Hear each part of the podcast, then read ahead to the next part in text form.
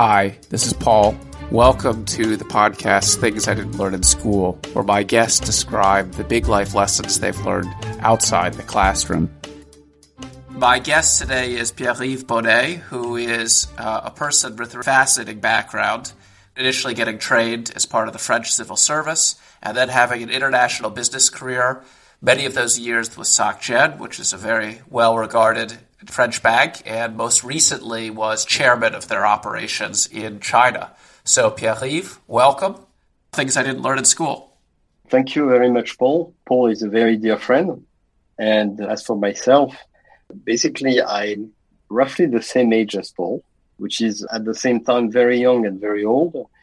And as a consequence, I want to talk to you about my life experience, basically all things I didn't learn in school, but I learned a lot in school. That's fantastic. So let's jump right in. So, where did you grow up? So, I was raised with my uh, two younger sisters in a middle class family in France. My family comes from a quite conservative background, mm. and I was raised a Catholic. So, the two most important things we were taught growing up were the importance of family values, hmm. and second, the emphasis on excelling at school and notably in math. Really? Yeah. Unbeknownst to probably many of your uh, listeners, math is a defining characteristic of French people. At the age of 12, I started to develop an interest in books, and books came in two ways at the time. There was literature, uh, there was history.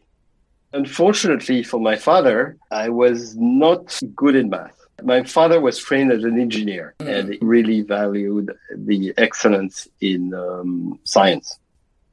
Interestingly enough, when he was 25, something like that, he did a master's degree in nuclear physics at Carnegie Mellon in Pittsburgh. Oh, interesting. On a scholarship from the US government. and that influenced him and myself as a consequence all his life.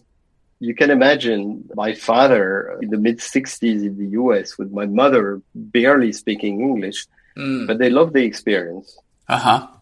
The consequence was that even if we were in a, let's say, mid sized provincial town in France, my father being a, a plant manager, he insisted that we should be fluent in two foreign languages at least.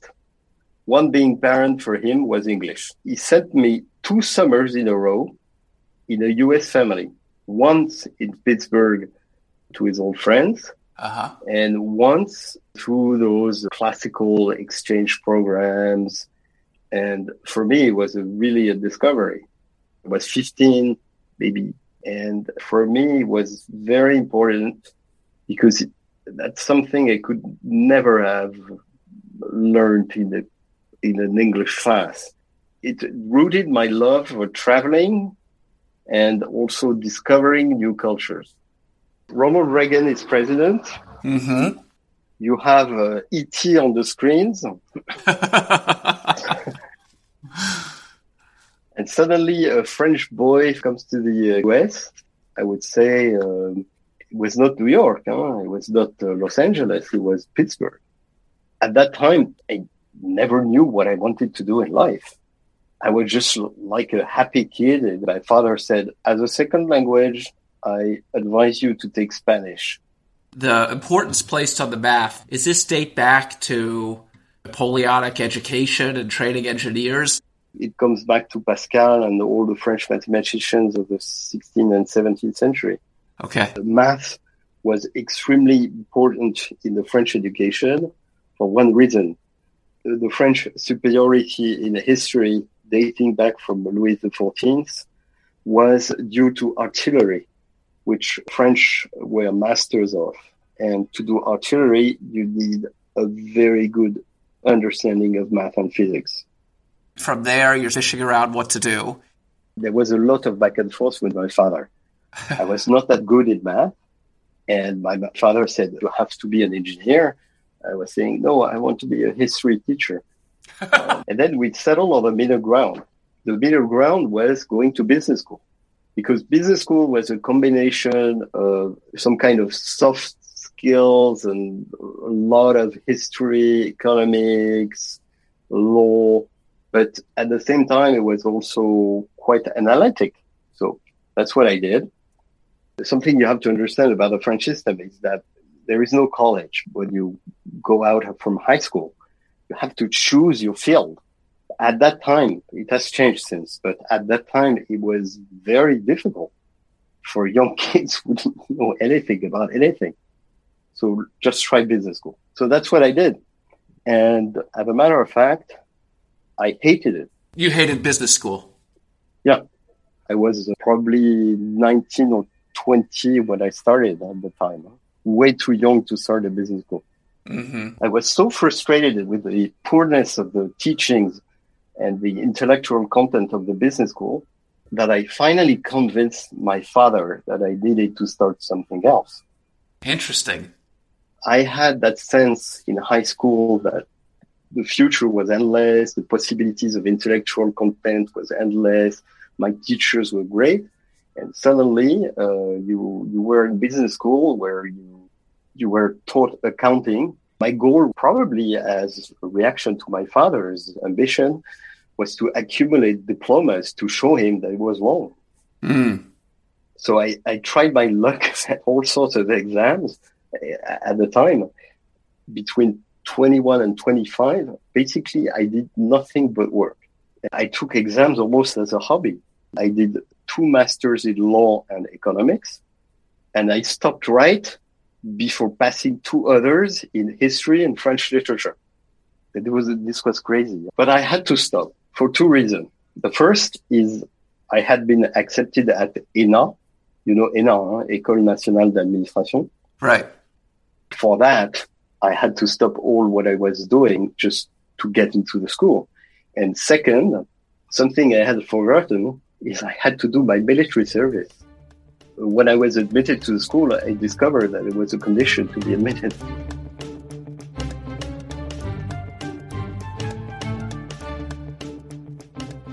How long was military service? 18 months. Wow, okay. And they said you have to choose where you want to do your military service. And I thought, the Navy, it's international. And, uh, for people who are less familiar, it's basically that's the school where all of the presidents and everything are trained in France.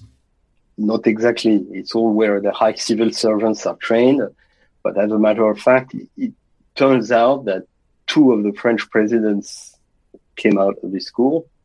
Three, actually. Three, not three. So then you go off to the Navy. So I go off into the Navy, and then I'm in the middle of the of the officer school, and then the Gulf War One erupts. To be honest, the, the officer school was grueling. It was not a piece of cake. It was three months of hard, hard training, both intellectually and physically. Uh, huh. and I'd say physically, after my four years as a bookworm, for me, it was a revelation.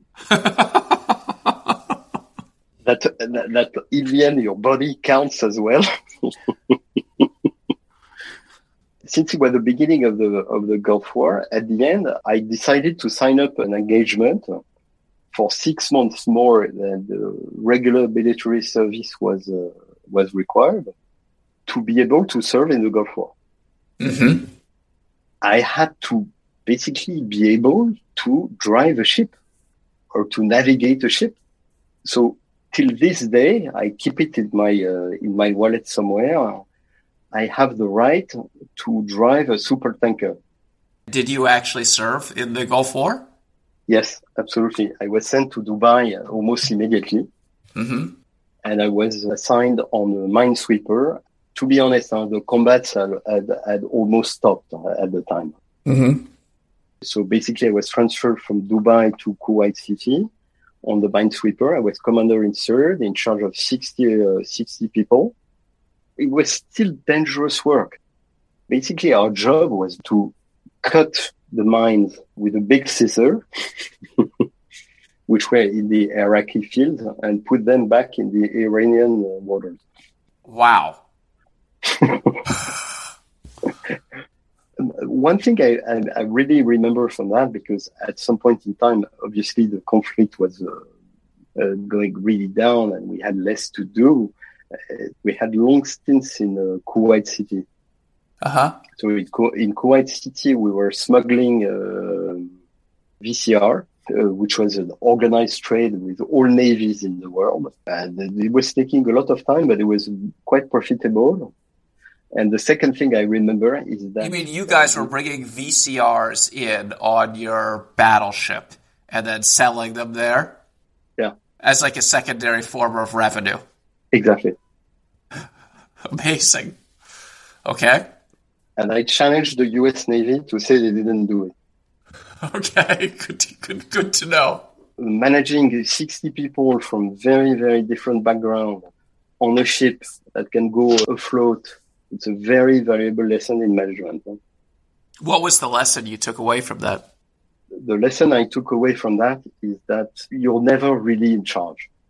You're only in charge if you have some form of understanding or commitment from your staff. It's extremely important to have management rules laid out from the beginning, which is basically how many how many stripes do I have on my shoulder?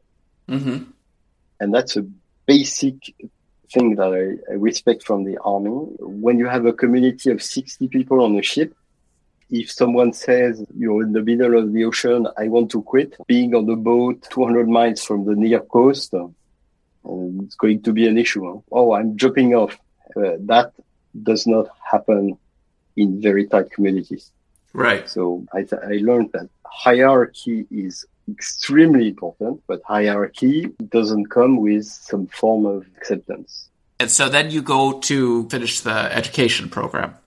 Yes, and basically the, that's something I, I want to say about ENA. It's grueling, it's very competitive, but what you do in ENA is one year you're in some location.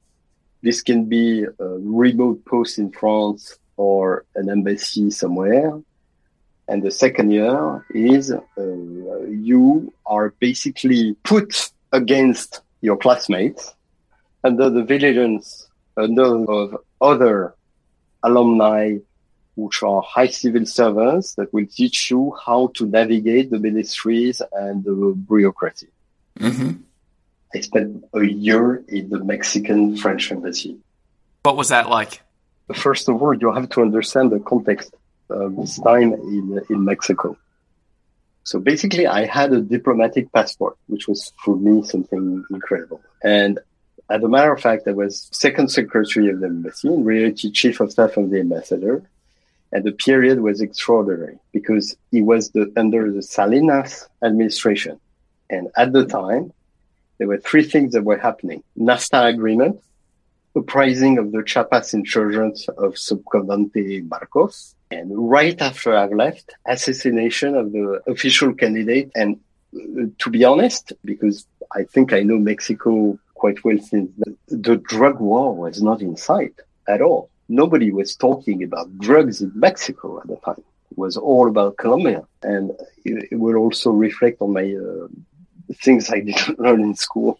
Okay. So the ambassador which was quite an old man, was one of the last foreign affairs undersecretary to be appointed by General de Gaulle himself. So he, yeah, was in his early 60s maybe at the time. And he had an incredible career as a politician, an entrepreneur, a teacher.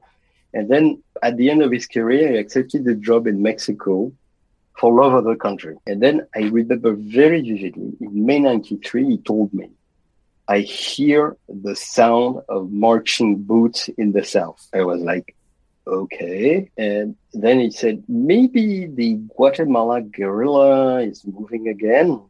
In any case, mm, from my experience as a French resistance fighter, or something like that, I want you to investigate. So go to San Luis de las Casas, which is the capital of Chiapas, and then without identifying yourself, just stroll around and get me a report. I was too happy at the time because I I, I took my US girlfriend, uh-huh. who, which is my wife now, with me. And I, I was like, okay, two weeks vacation in the south of Mexico, paid by the embassy. That's incredible.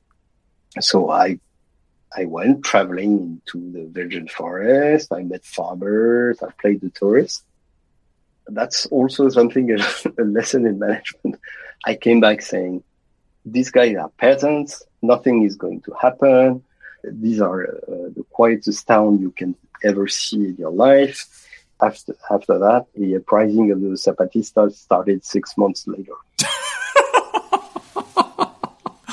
oh man, that is humbling, humbling experience. That, was well, very humbling. Even that you could go there now. Yeah. I mean, Mexico is so dangerous now that the idea of taking a road, you know, driving around these types of areas, what a change. And there was no sense of that when you were there, that there was the coming drug war, which is amazing. And then why do you think you completely missed it? It was basically nobody would tell you the truth because you were an outsider, or, or what? First of all, I was a young guy, completely unaware of uh, small signs at the time you know, I was I was like a graduate, uh, trained in uh, economics and everything, and I couldn't sense the real way people felt. Even if I if I spoke decent Spanish at the time, it was it was too complicated. Amazing. So as you said, as you said, it was a very humbling experience. And did the the ambassador who sensed it all ahead of time? Did he ever speak to you about that? Stay with us. We'll be right back. Money is all around us, and we think about it more than almost every other aspect of our lives. But how can we make more of it, and what's our drive for building wealth beyond just the numbers in our bank account?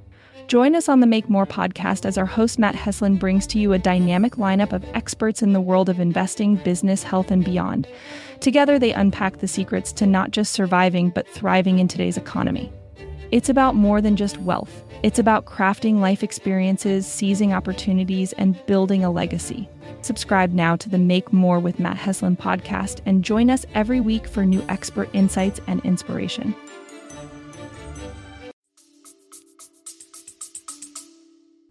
Actually, I had left before that. I had left Mexico before that, so I didn't have the opportunity to to talk to him about that. But I would exactly know what he would tell me. you don't see anything. Uh-huh. That that's something that's probably um, reflecting on that is that there are a lot of weak signs everywhere uh, on everything. How can you be savvy enough because you're trained to be completely analytical, just grab that kind of things. Mm-hmm. I, I, remember the, the expression he used, huh? the sound of marching boots. And do you have any idea where he picked up that hint? In an embassy, you have uh, various characters always, especially in problem geographies. My takeaway is that you need to rely on them, even if those individuals are shady, but they, they can bring valuable information. Got it. I chose to integrate the uh, audit body of the Ministry of Finance, mm-hmm. where basically uh, it's extremely prestigious. Huh? President Macron is coming from that. President Giscard is coming from that. You have a lot of people coming from that body.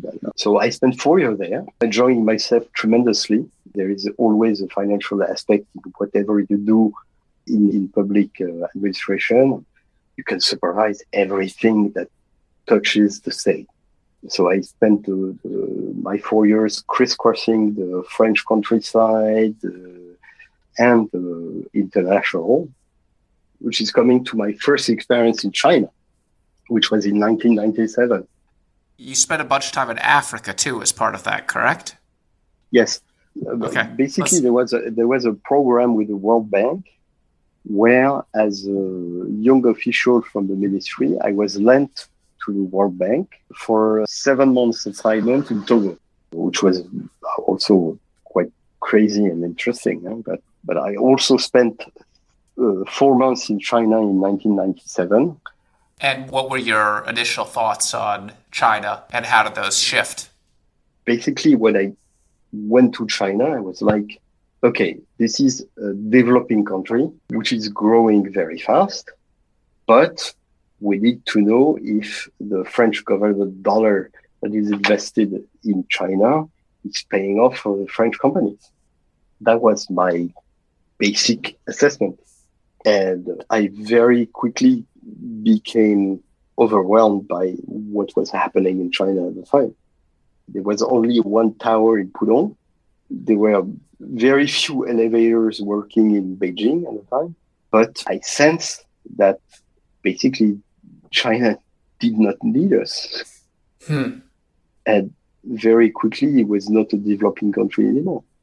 So that's what I felt. It was the energy, the drum that you sense when you go to Shanghai, when you go even into second-tier cities. At the time, it was just like scaffoldings everywhere. And I reacted as an economist. I was like, okay, there is going to be inflation, there is going, are going to be bubbles, it's going to be difficult, blah, blah, blah, blah. But the reality is the country was moving very fast. Plus, it's also it was also my real first interaction with Chinese with Chinese people.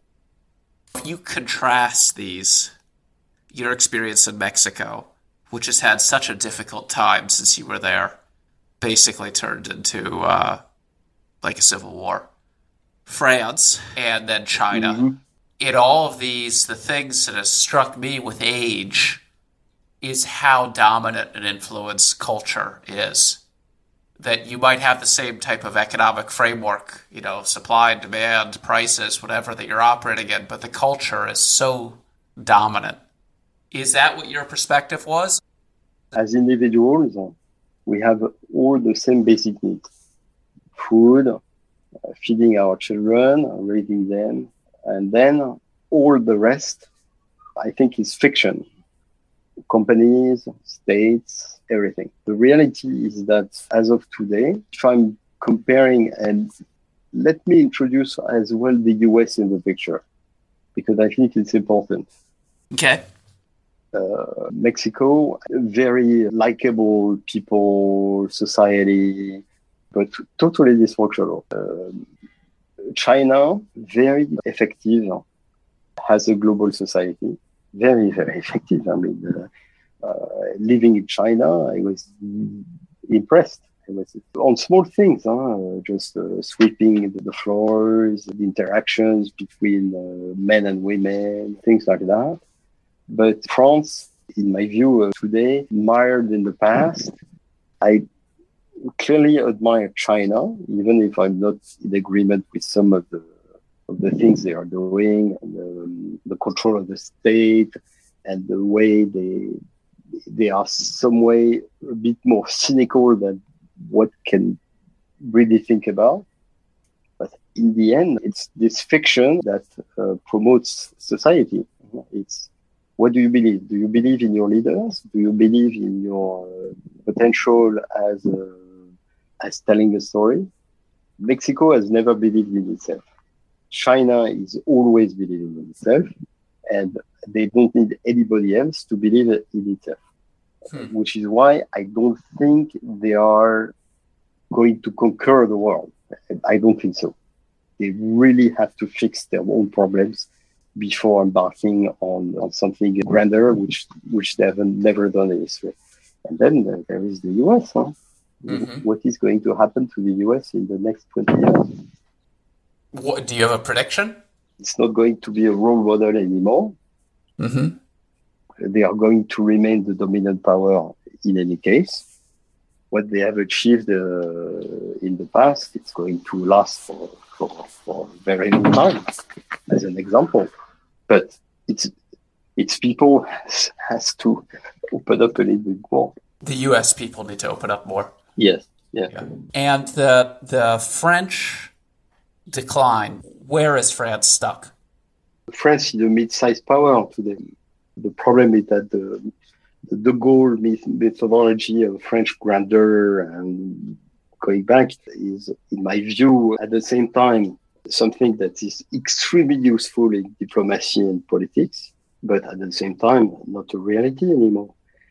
Where are French uh, true advantages uh, today? First of all, and I think that's a question you ask me huh, is what is the future of the EU? Mm-hmm. In the end, it relates to that. Huh? Can France be be big without the EU? I don't think so when you look at what happens in the sub-Saharan Africa, mm-hmm. Africa, uh, continent, uh, today uh, 900 million people, 2040, 2 billion people. Mm-hmm. One big issue for the West, and uh, it includes the US as well. Huh? It's not only France and everything, is what are we going to do with Africa? They uh, develop uncontrollably and uh, with the ways of the past, mm-hmm. it's going to be a problem. Do you have a forecast? That I would say uh, 2 billion people, 25% of GDP in uh, 2045. The issue is uh, are we going to help them develop or uh, are we going to have uh, 25 million migrants coming from all over? So our best interest is to help Africa. And that, that's my point. Mm-hmm. We've taken you off course. You come back, so this is your first experience in China. Then you come back, you finished at the Ministry of Finance, and is that the completion of your government career? I was perfectly happy as a civil servant. I had secured a nice position in the embassy in Argentina uh-huh. as head of the economic services. And then one union, trade union of the Ministry of Finance complained that I was too young for the position. And then it gave a spat, and eventually I didn't get a position. And then that's when I left for the private sector. And McKinsey was like, oh, okay, let's grab him. So I spent three years at McKinsey. And for me, it was a very, very difficult time. Why was that? Because I really admire the firm, the individuals, their incredible uh, alumni networks, and they have an internal culture of sharing information that is unparalleled in my view. But the truth is I was overworked. It was the time as dot com bubble was about to burst. Mm-hmm. I was assigned in Madrid for one year with uh, a two-year-old and a six-month. So in, in the end, it was it was impossible.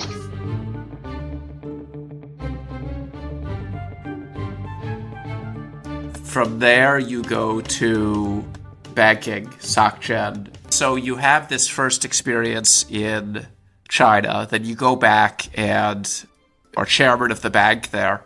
Okay, I was posted in Beijing. From somebody away from China, it's very important to understand. Living in Beijing is different from living in Shanghai, or Guangzhou or Shenzhen. And then you have other cities as well that are very important, like Chengdu, Xi'an, or even third tier cities extensively, like Harbin, Hohhot. My last trip was to Datong. Datong which is the, the capital of the coal mining industry. Mm. And not to mention the countryside that I've never really had the, the opportunity to experience firsthand for a long time. But uh, one thing I, I, realized, which is something that probably escaped me from when I went in 1997, is that how China is diverse. It's yes, it's a country. Yes, it has a cultural unity, but it's very diverse. Mm. And being in some place or some other is totally different. So that that was my first takeaway. I think that's something thing that uh, it's a bit uh, difficult to understand because of the unifying power of the of the administration, which has which has gone on for a long time. But truly, to understand China, you need to delve a little bit deeper into the cultures. Agreed. I don't know. what, That's that's what I think. Today, there are probably fifty plus cities that are more uh, that have more than one million people inhabitants in China when I compare to France, there are probably four. Right. Yes, it has this massive internal diversity. Where did you come off? I mean, there's there, obviously there's been this massive explosion of wealth there, And then since Xi has taken over, there's been a real tightening of political control. And at least in my experience, you'll meet many, many people there who are quite happy with things because they're seeing their life visibly improve. On the other hand, there are intellectuals in Shanghai and Beijing who do not like the rigid ideological control and probably would prefer a system that was more like Taiwan and less like China. Where did you come off with that after your stay there? I would start with Hong Kong because Hong Kong normally is usually a bedrock for for what what is happening elsewhere in China, even if it's a mirror of China. The thing is, is in Hong Kong, and I, I, can give you my first-hand experience as a manager. People in Hong Kong were heavily divided. In Hong Kong, they can say whatever they want. At some point in time, you had people who were saying China is doing the right thing, and people saying no, we need more and more freedom, and we need to be assertive. So I, am using uh, Hong Kong as a proxy why I'm using it as a proxy because it's obviously freer than anything else in China. The thing is, is to say the truth, I think it's undecided uh, now. I've been traveling in uh, remote places in China where suddenly people came up to me and said, we need more freedom. I think and I'm learning and I'm looking at what's going on and it's not right. And I want to express myself. Hmm. And I've seen that uh, from my eyes, huh?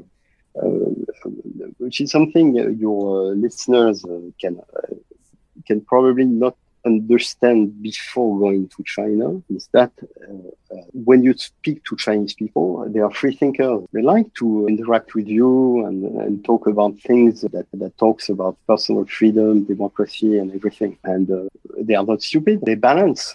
They balance their individual freedom, which is uh, on a normal basis uh, incredibly greater than even 10 years ago. Mm-hmm. But with some thresholds that they know they cannot they cannot go go uh, far from. And I feel that the last time I was in Hong Kong, uh, I was with my team uh, in Hong Kong, uh, all Chinese. and incidentally, there is a lot to say about multicultural management, but there is a lot to say about monocultural management. About what type of management? Monocultural. Monocultural management, yes. Me- meaning that it's just much easier to organize? Frankly, when you work with 30 different nationalities, you find a common ground. As myself, as my experience as a manager in China, mm-hmm. you work with 95% Chinese. Uh, it's a totally different game. Mm-hmm. And then I, I, was in Hong Kong and I was quite uh, amazed at the fact that people in Hong Kong were uh, like, I'm partisan, I'm, I, I'm, I'm, all, all of them are Chinese. Huh? Uh, they were like, uh, yes, no, uh, and the cultural divide is complicated. I could keep talking to you, Pierre, for like two more hours, but it's it's late in France. Let me give you my, my position on the European Union. And uh, let's start with uh, I'm a staunch promoter of the European Union. The first thing is I, I reread the Treaty of Rome, 1958. Of the statement of the Rome Treaty is the goal of our nation is an even tighter union between its members. Okay, you can interpret that like you want but I think it's important. It's the first time uh, uh, one member joins and secede, secedes. Mm-hmm. Not, not, not a surprise. Huh? Uh, de Gaulle vetoed the UK twice membership application as a Trojan horse. So they are out. The, the issue with the with the EU is, which is deepening the union or enlarging the union. And then obviously in 1989, because of Germany reunification, there was no choice. Huh? It was like, uh, okay, the Russian subsaurians come here. But the, the reality now is that 27 is not working. I, I was a young uh, official and uh, sent to Brussels to negotiate something completely idiot, uh, which was at the same time should the listings of companies in France or in Belgium or in Holland uh, be the same as the listings in Germany, and the provision should be the same. And uh, once again, the old diplomat told me, "Oh, you've joined the civil service. You're you're very bright. You know that the civil service time is taking ten times more than the real time in life." And I said, yes. And I joined because I want to change things. And he uh-huh. said, uh, what, you, what you don't know, uh, young man, is that the European time is taking 10 times more than the civil service time. Oh, my goodness. so it's totally ungovernable. So there are, there are only three options. The first one is probably politically very complicated, is deepening at the core. France, Germany, Belgium, Italy, Luxembourg, Holland, maybe Spain and Ireland, where we will have a much more fiscal and bank union and where there is a possible economic policy there in those six states with a decision making process that is not very different as of now. The second option is free for all, strictly economic free zone, where you can join. Uh, you be the UK, okay, you can join. Everybody is fine. It's great. I, I think the fact it has already been achieved. And you forget Greece, Portugal, Hungary, if they fail. What about the euro? But do we need, do we need them? And then the, the third one, which is the most ambitious but completely realistic, is giving a political legitimacy to the European Union. And then with democratic institutions, that will never work because people are not ready for that. Obviously, that also depends on Russia, the US, and uh, everybody else. That sounds pretty concerning. Uh, of course, but that's what I'm, I'm, When I'm looking at the EU history, it's not a history of uh, uh, defining progress and uh, enlightening. It's a history of muddling through. But if you put together the, the population explosion that you're referring to in Africa, it'll put a lot of pressure in the next 20 years on a political organization that is muddling through. Absolutely you're right. For me, muddling through is not an option anymore.